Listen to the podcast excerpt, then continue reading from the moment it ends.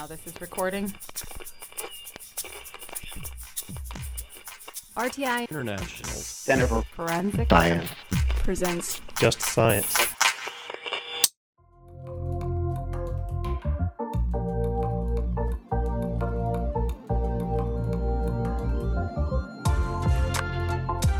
Hello, and welcome to Just Science, a podcast for forensic science professionals and anyone who is interested in learning more about how real crime laboratories work. I'm Lauren Mangum, the producer of Just Science. This week we are shaking things up a bit. Normally I'm the person behind the scenes, but in celebration of National Forensic Science Week, I will also be your host. Just Science will be releasing multiple Just So You Know episodes where you will be hearing directly from the Forensic Technology Center of Excellence's team. Today we welcome Just Science's host, Dr. John Morgan, as a guest. Welcome, John. I'm glad to be here, Lauren. It's a great honor to actually have you be the host this time. It's gonna, it's a lot of fun. It's a little different for us. Normally, I'm in the corner trying to stay quiet, not make any noise, and now I'm going to be making all the noise, I guess. I want everybody to know that I always gauge how the podcast is doing by Lauren's reactions. so if she's enjoying it, I know we're doing okay. Uh, the podcast would not be a thing for the Forensic Technology Center of Excellence or RTI in general if it wasn't for you. So, where did this idea come from? What is your uh, main goal with the podcast? I really enjoy working in science and in particular with criminal justice. And one of the things I enjoy the most is interacting with folks when I'm out there going to conferences and meetings. And it occurred to me because of, you know, just the scale of the community that a lot of folks don't get to go to those conferences. And even if they do, they may not be able to know who are the leaders in the field and where are the new ideas coming from.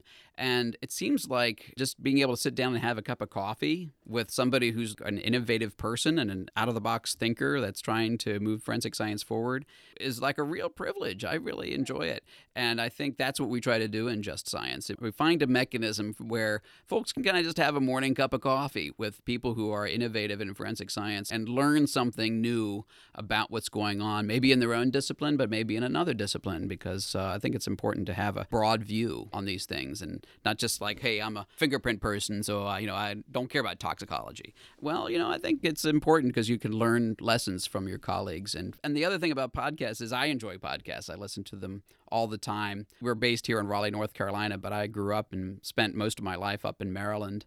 And so I started listening to podcasts so I could listen to sports talk radio from Maryland, from Okay. DC. Okay. Yeah.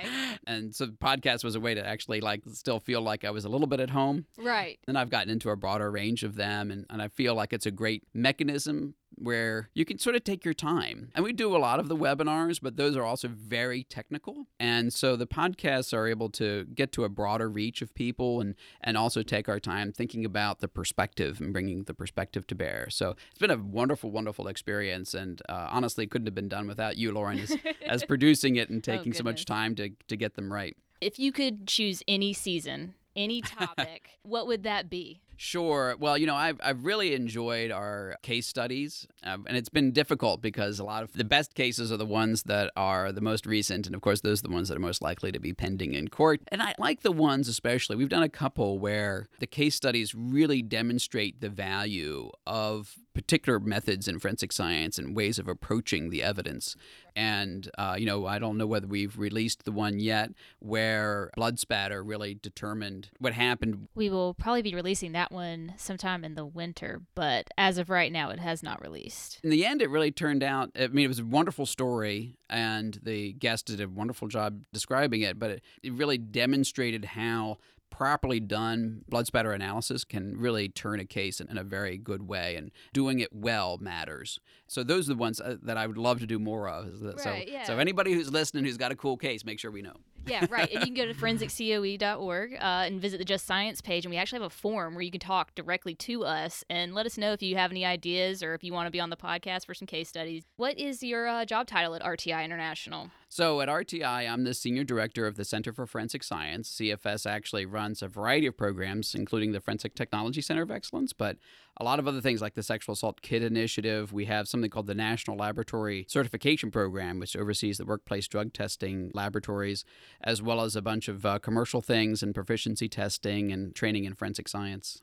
Right, and we dabble in all kinds of things. Well, I think that we uh, do an awful lot of capacity building for crime laboratories and people who work with crime laboratories. I mean, one of the fun things we're getting into now is virtual reality, building virtual reality crime scenes, but also doing some stuff uh, that would be relevant to the military, to first responders. Uh, right, and Donia Slack, who is also on the FTCOE team, and she'll be on the uh, podcast later this week. So stay tuned for hers because she talks a little bit about her VR ventures. She's very excited about it. Yeah, yes. yeah very excited. very excited. So you are the project director for the FTCOE. Can you describe to listeners exactly what that means? So we have a really great team that runs the FTCOE. So as uh, folks who listen regularly know, FTCOE is about transitioning new technologies and ideas into crime laboratory practice, trying to get over what we call the kind of the valley of death for new technologies. And it's really hard in forensic science because if you put something new in, into a crime laboratory in practice,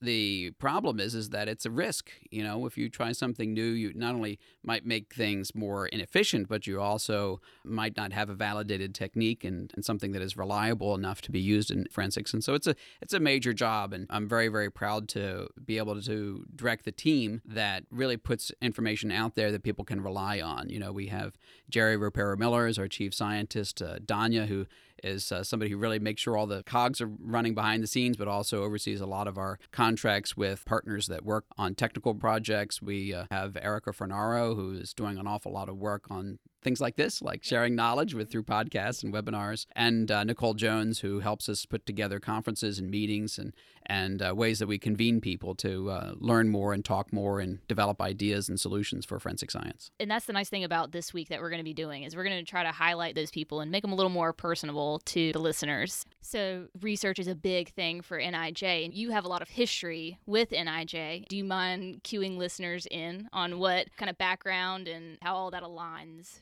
Sure. Well, I spent a fair amount of years, basically the entirety of the 2000s, at NIJ. I was the deputy director for science and technology at the time. And, and at the time, actually, forensic science was in with the rest of the science and technology work at NIJ. So NIJ doesn't just work with forensic science laboratories, it also works with police and courts and corrections and the rest of the criminal justice community in building new technologies. And so that was all under the Office of Science and Technology. And that was what I had the very great privilege and honor of being able to manage manage. And I think it gave me an interesting perspective because the challenges there are very different from what you see in other kinds of technology areas. There was a feeling at the time that we were just going to mimic what DoD did, the Defense Department did, because the military does so much research work. But it's different because DoD has the privilege of being able to own everything that they build, right? Yeah. Uh, whereas with NIJ, not only are they much tinier, but they also have tens of thousands of police, courts, corrections, crime laboratories, and other organizations that they serve, each one of which makes their own decision about it. And so, one of the things that I try to really do here when we're running the Forensic Technology Center of Excellence is understand that. We're trying to build up knowledge and evidence so that people can make informed decisions out there. We're taking this really relevant research work that NIJ has developed. And we're, we're not just trying to explain it, we're trying to understand what really would be impactful so that people can make a good decision based on what's going on in their agency and what, what their problems and challenges are. And that really is a core lesson from NIJ. Working with state and local agencies, it's a very different beast. And each one has its own context in which to work. And I'm very, very proud of NIJ. I'm very proud of what we do here in FTCOE because we reflect that and we, we think about it from the perspective of the practitioner out there in the world and how we can get them the information they need so they can do the best job they can in their work. The FTCOE, it's got a lot going on. Yes. So, what are some of the major deliverables and different things that people can go to the website and get from the FTCOE? Well, we are, as part of National Forensic Science Week, are rolling out a new version of our webpage that makes it a lot easier. And I appreciate people should know uh, who are listening that Lauren played a very big role in the redesign and making sure that it's a little bit more accessible to get to some of the key products. And and it really is touching every discipline in forensic science. So, uh, you know, obviously everyone thinks of DNA, you know, when they're out in the public, and we do a lot in DNA. There's a lot of stuff that people can access with respect to rapid DNA. It's a very important element, but also things like next generation sequencing. There's a fair amount of material that we've put out there on that, as well as taking a step back into looking at biological fluids, both in terms of collection and screening of biological fluids, which is very important. Uh, we're doing a major new initiative now for the coming year in sexual assault. The center has done a lot in that area already, both with respect to DNA and non DNA techniques. And, and here over the next month or two, we're going to be releasing a, a bunch of reports on non DNA methods, mostly oriented, though, towards uh, investigators. Most of our material is oriented towards bench scientists who actually have problems day to day. But we also try to do some things that are, are broader than that for law enforcement, investigators, prosecutors, or officers of the court so that they can understand kind of what forensic scientists are doing uh, a little bit better. One of the things I'm very excited about that I'd like to highlight a webinar that we will have just done when this podcast is released, which is on vicarious trauma. The idea there's a lot of stress in crime laboratories, uh, both with respect to the pace of the work, but also with respect to the difficulties associated with you dealing with violent crime and people who've been victimized, and that's pretty heavy. And it can be difficult, especially if you're out there as a crime scene investigator, for example. And we just did a webinar jointly with the Office of Victims of Crime, uh, who's done a lot of work in this area on uh, vicarious trauma, and uh, that's uh, going to be archived on the website. I hope people who weren't able to listen to it live are, are, able to take advantage of that resource as well as the other things that we're doing through uh, forensiccoe.org. Right. So Heidi Eldridge is obviously uh, a big part of that, and she goes more in depth into vicarious trauma and all these different human factor type topics in her podcast, which we'll be releasing later in the week. So stay tuned, listeners, for some more information on that. Let's get into more of the fun questions. Okay. Okay. Let's get to know John. What is the uh, most interesting thing you have ever seen or done in research? I uh, am kind of a refugee from the general scientific community. I didn't start off in forensic science or in policing stuff. I got in, into that when I started at NIJ in 2002. But before that, I uh, was more of a materials person. I did some spacecraft work. I worked on cruise missiles and I did all sorts of unusual things with optoelectronic materials. But my f- most fun Okay. was ChemBio defense. So for several years, we did work on uh, defense against chemical and biological warfare agents and their detection in buildings.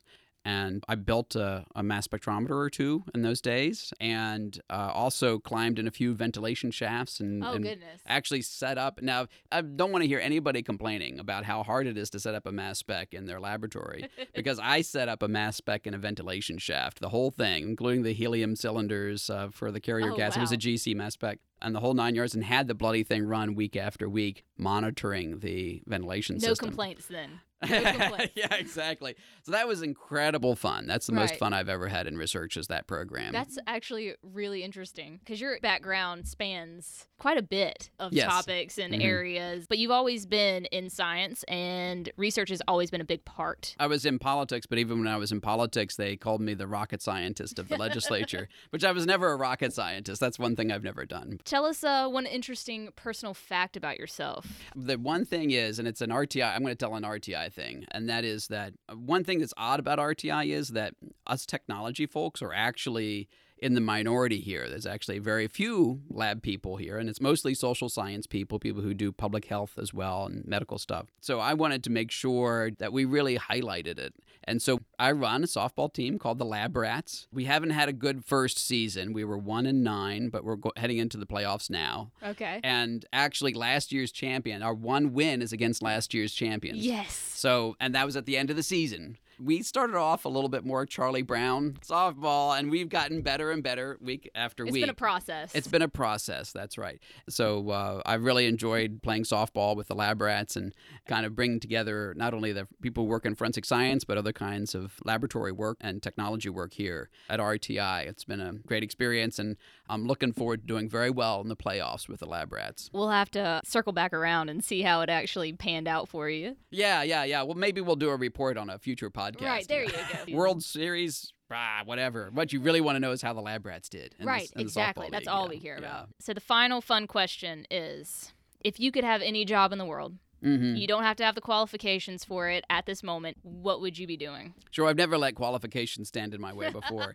we were talking about this beforehand. I have a couple of different answers. That is, I always wanted to be a writer, and I still do some writing on the side, you know, novels and screenplays and that kind of thing. I, when I was in college, I you know worked at the cable TV station and all the, that, that kind of stuff.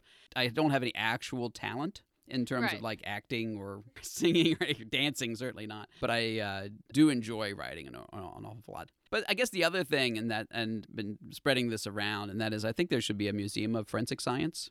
There really isn't one, and I think that we could do something really, really exciting to highlight forensic science to the world Right. and also kind of promote science in general and how it can be beneficial to society. What I love about forensic science in terms of how it would work in that regard is I'm so impressed by the people who they don't make a whole lot of money. It isn't there's nobody driving around the Mercedes like uh, you see in the CSI shows, right? Right. Yeah. But they dedicate their lives to the application of science to get objective truth in some of the most, you know, ugly parts of what Right. happens in our society. And that's kind of cool. Yeah. You know, and there's a lot of very instructive things about that that I think people would really enjoy.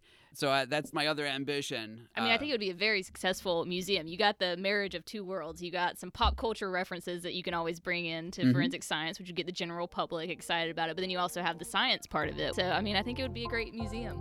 Thank you, John, for being on Just Science with us today. Thank you. Opinions or points of views expressed in this podcast represent a consensus of the authors and do not necessarily represent the official position or policies of its funding.